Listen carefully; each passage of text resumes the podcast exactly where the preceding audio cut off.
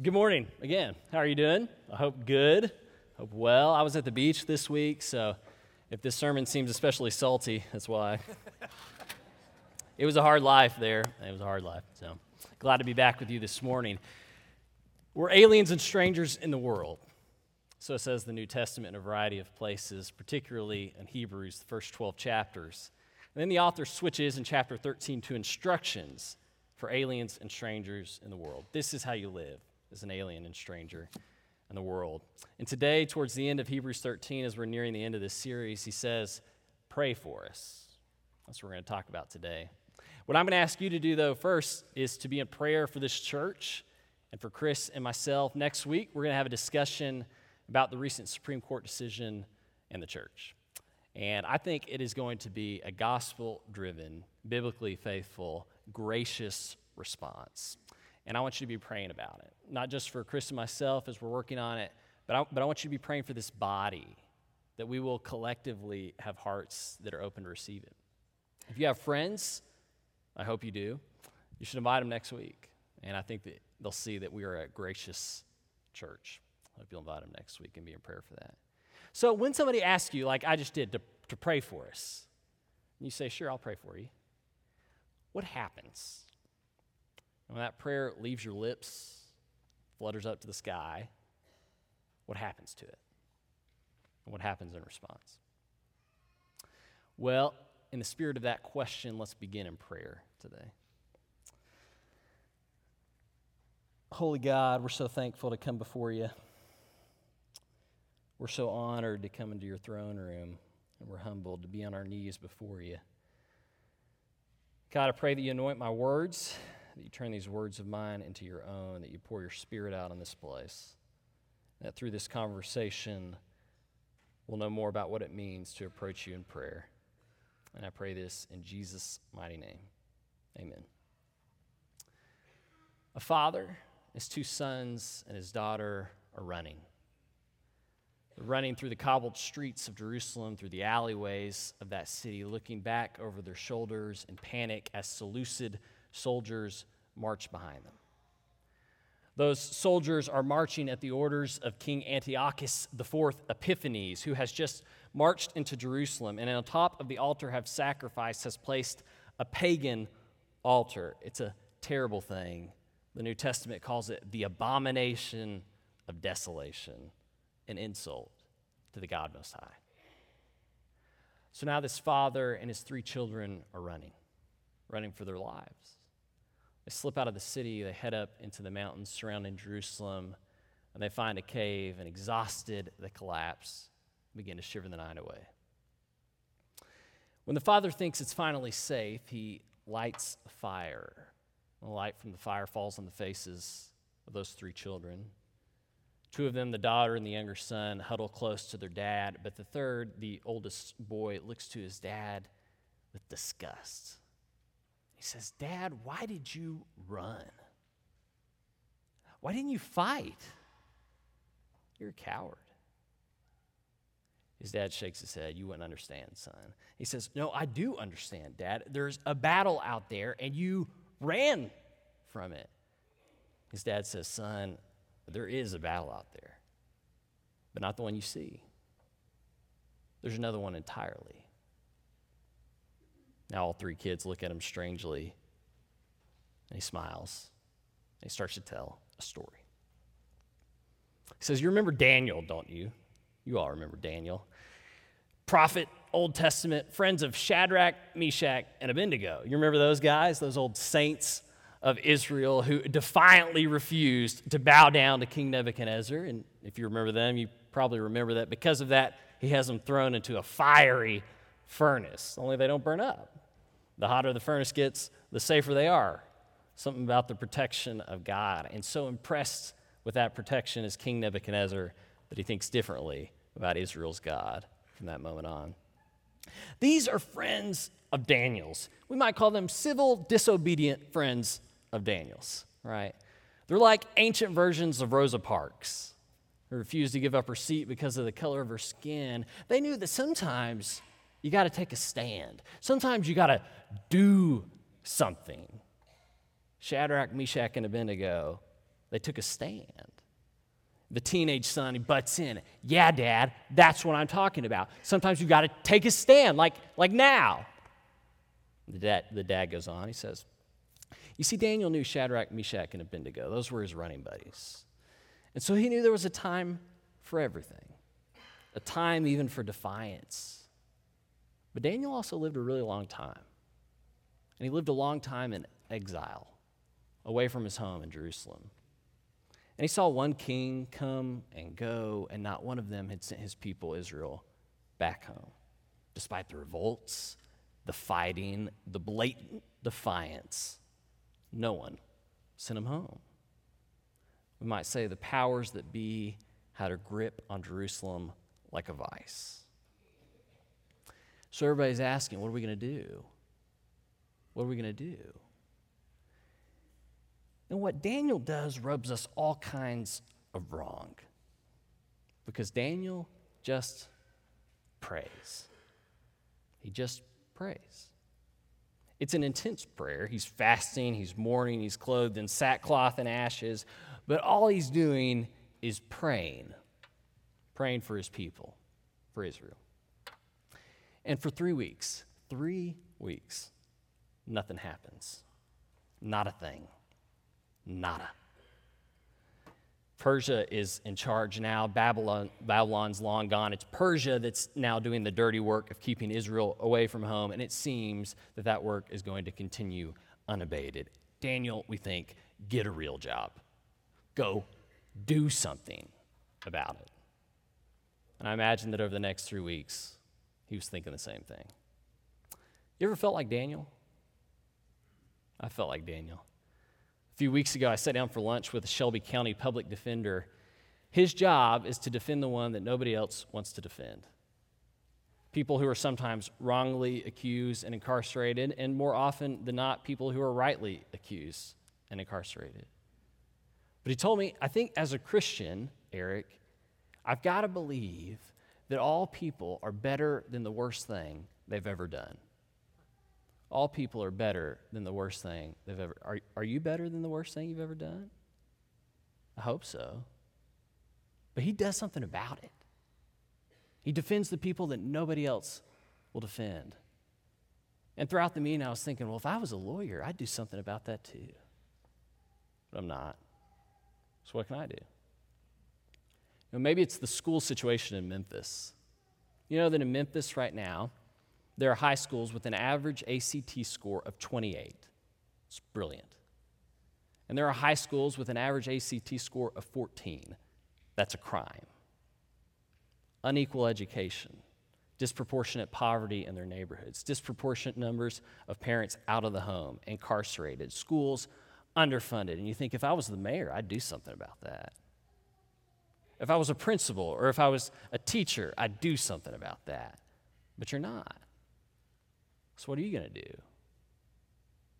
Know, maybe it's nothing in the news, maybe it's just a conversation you have. A friend at work comes in, tears in their eyes, say, My brother's sick. Just went to the doctor. Doesn't look good. And you think, man, if I was a doctor, I'd do something about that. But you're not. Run into somebody at the grocery store, they're asking for money, they're in the parking lot, they say, I don't have money to buy milk for my toddler. And you think, well, if I helped everybody that asked me, I wouldn't have anything for myself. I wish I had the kind of funds that I could just help everyone who needs help. But you don't have that kind of money, so, so what do you do? Well, you say, Well, I'll pray for you. But it just sounds kind of hollow, like a get out of jail free card. You mean you're going to pray for them, and you will, but you know, well, that's not actually how you make a difference for somebody. How you make a difference for somebody? Well, you have no idea how to do that. So you kind of just sigh when you read Hebrews. The whole thing, 13 chapters, comes down to this. Writer's written all these words, all these instructions about living the Christian life as aliens and strangers in the world. He's poured out his soul to these folks. And then he says, most important of all, pray for us. For we're sure that we have a clear conscience. We desire to act honorably in all things but I urge you all the more to do this pray, so that I might be restored to you very soon. Well, pray for us, you think. What's that going to do? Daniel's wondering the same. Been praying three weeks and nothing. Nothing. The teenage boy sneers. That's right, Dad. The dad smiles. The two other children, they look at each other and they look back at their dad. He continues. He says, Three weeks he prayed and nothing. But then, but then Daniel looks up, and there before him is an angel, he says dressed in linen, with a belt of the finest gold around his waist, his face like lightning, and his eyes like the flames of this fire. And now all three children are listening. Daniel trembles as the angel begins to speak. It's a roar, the text tells us. He falls to the ground, but the angel says, Do not fear, Daniel. For from the first day that you set your mind to gain understanding and to humble yourself before your God, your words have been heard, and I've come because of your words. But the prince of the kingdom of Persia opposed me 21 days. So finally, Michael, one of the chief princes, came to help me, and I left him there with the prince of the kingdom of Persia and have come to help you understand what's to happen to your people at the end of days. For there is a further vision for those days. He says, Don't get confused by the word prince there. This isn't an earthly prince wrestling with an angel. This isn't a story like Jacob who wrestles an angel into submission. That was unique. This is something different. The clue there is Michael. He's called the chief of princes in this text. Elsewhere in Daniel, he's called the archangel. You've heard of Michael before. So the prince of Persia is a force, not a person, a force, like Michael, a spiritual power a, low, a God with a lowercase g, who is intent on defending the interest of his nation, Persia. And so, this angel has no interest in letting a bunch of Jewish slaves and exiles march back home. And so, this angel who's now standing before Daniel says, I was on my way to you to deliver news of your deliverance, of the rescue of Israel, and that pesky angel of Persia got in my way. And we've been fighting for three weeks, back and forth, the heavens shaking with violence. I thought I would make it to you, even though God sent me. But finally, finally, Michael, the archangel, came and he tagged in like a royal rumble match in the heavens, right? And here's the deal I've got something to tell you. But afterwards, I'm going to have to go back and tag back in. And then the angel of Greece is going to come, and I'm going to have to fight him too. So I don't have a lot of time. Listen up. But Daniel stops him and says, Wait, wait, wait. But why did you come? And the angel smiles. Well, you prayed. You prayed. He says, Daniel, for from the first day, three weeks ago, that you set your mind to gain understanding and humble yourself before your God, your words have been heard, and I've come because of your words. Cave goes quiet. Dad lets those words sink in. And then he tells his son, You see, son, that's the battle I'm talking about. There are forces out there beyond your wildest imagination. Forces that are shaking the heavens even as the streets of Jerusalem run with blood and a pagan altar sits in our temple. If you want to change what's happening down here, I suggest you pray about what's happening up there. I suggest you pray. I can't tell you how important that story has been for me over the last year. Uh, I was thinking about this this week, and I, I really can't think of another biblical story in the last year that so dramatically shaped how I view the world, how I view my life, and what it is that I'm supposed to do. You see, the Apostle Paul tells us that we Christians were in a battle, he says. He says, For our struggle is not against enemies of blood and flesh but against the rulers, against the authorities, against the cosmic powers of this present darkness, against the spiritual forces of evil in the heavenly places. And he says, he says that when God sends his forces to transform the world, to transform some broken system, to transform the lives of some broken individual that you are praying for. That there are other forces that will literally rise up and stand in God's way. Forces like the prince, the angel of Persia, who will rise up and wrestle with the powers of God so that God's will might not be done on earth. And I reckon I kind of forgot about that. Not intentionally, I just I just kind of stopped thinking about it like that. Have you ever read the book Screwtape Letters? Screwtape Letters? You probably have. Written by C.S. Lewis. It's this imaginary correspondence between two demons, two powers, like the Prince of Persia, we might imagine. And they're trying to influence separate individuals. There's Screwtape, who's the wise and seasoned master power, master demon, and his protege, Wormwood, who's trying to influence this man to do wrong. And, and Wormwood writes to him and he says, I've got a question. Should I let the guy I'm trying to influence know that I exist, or should I stay hidden?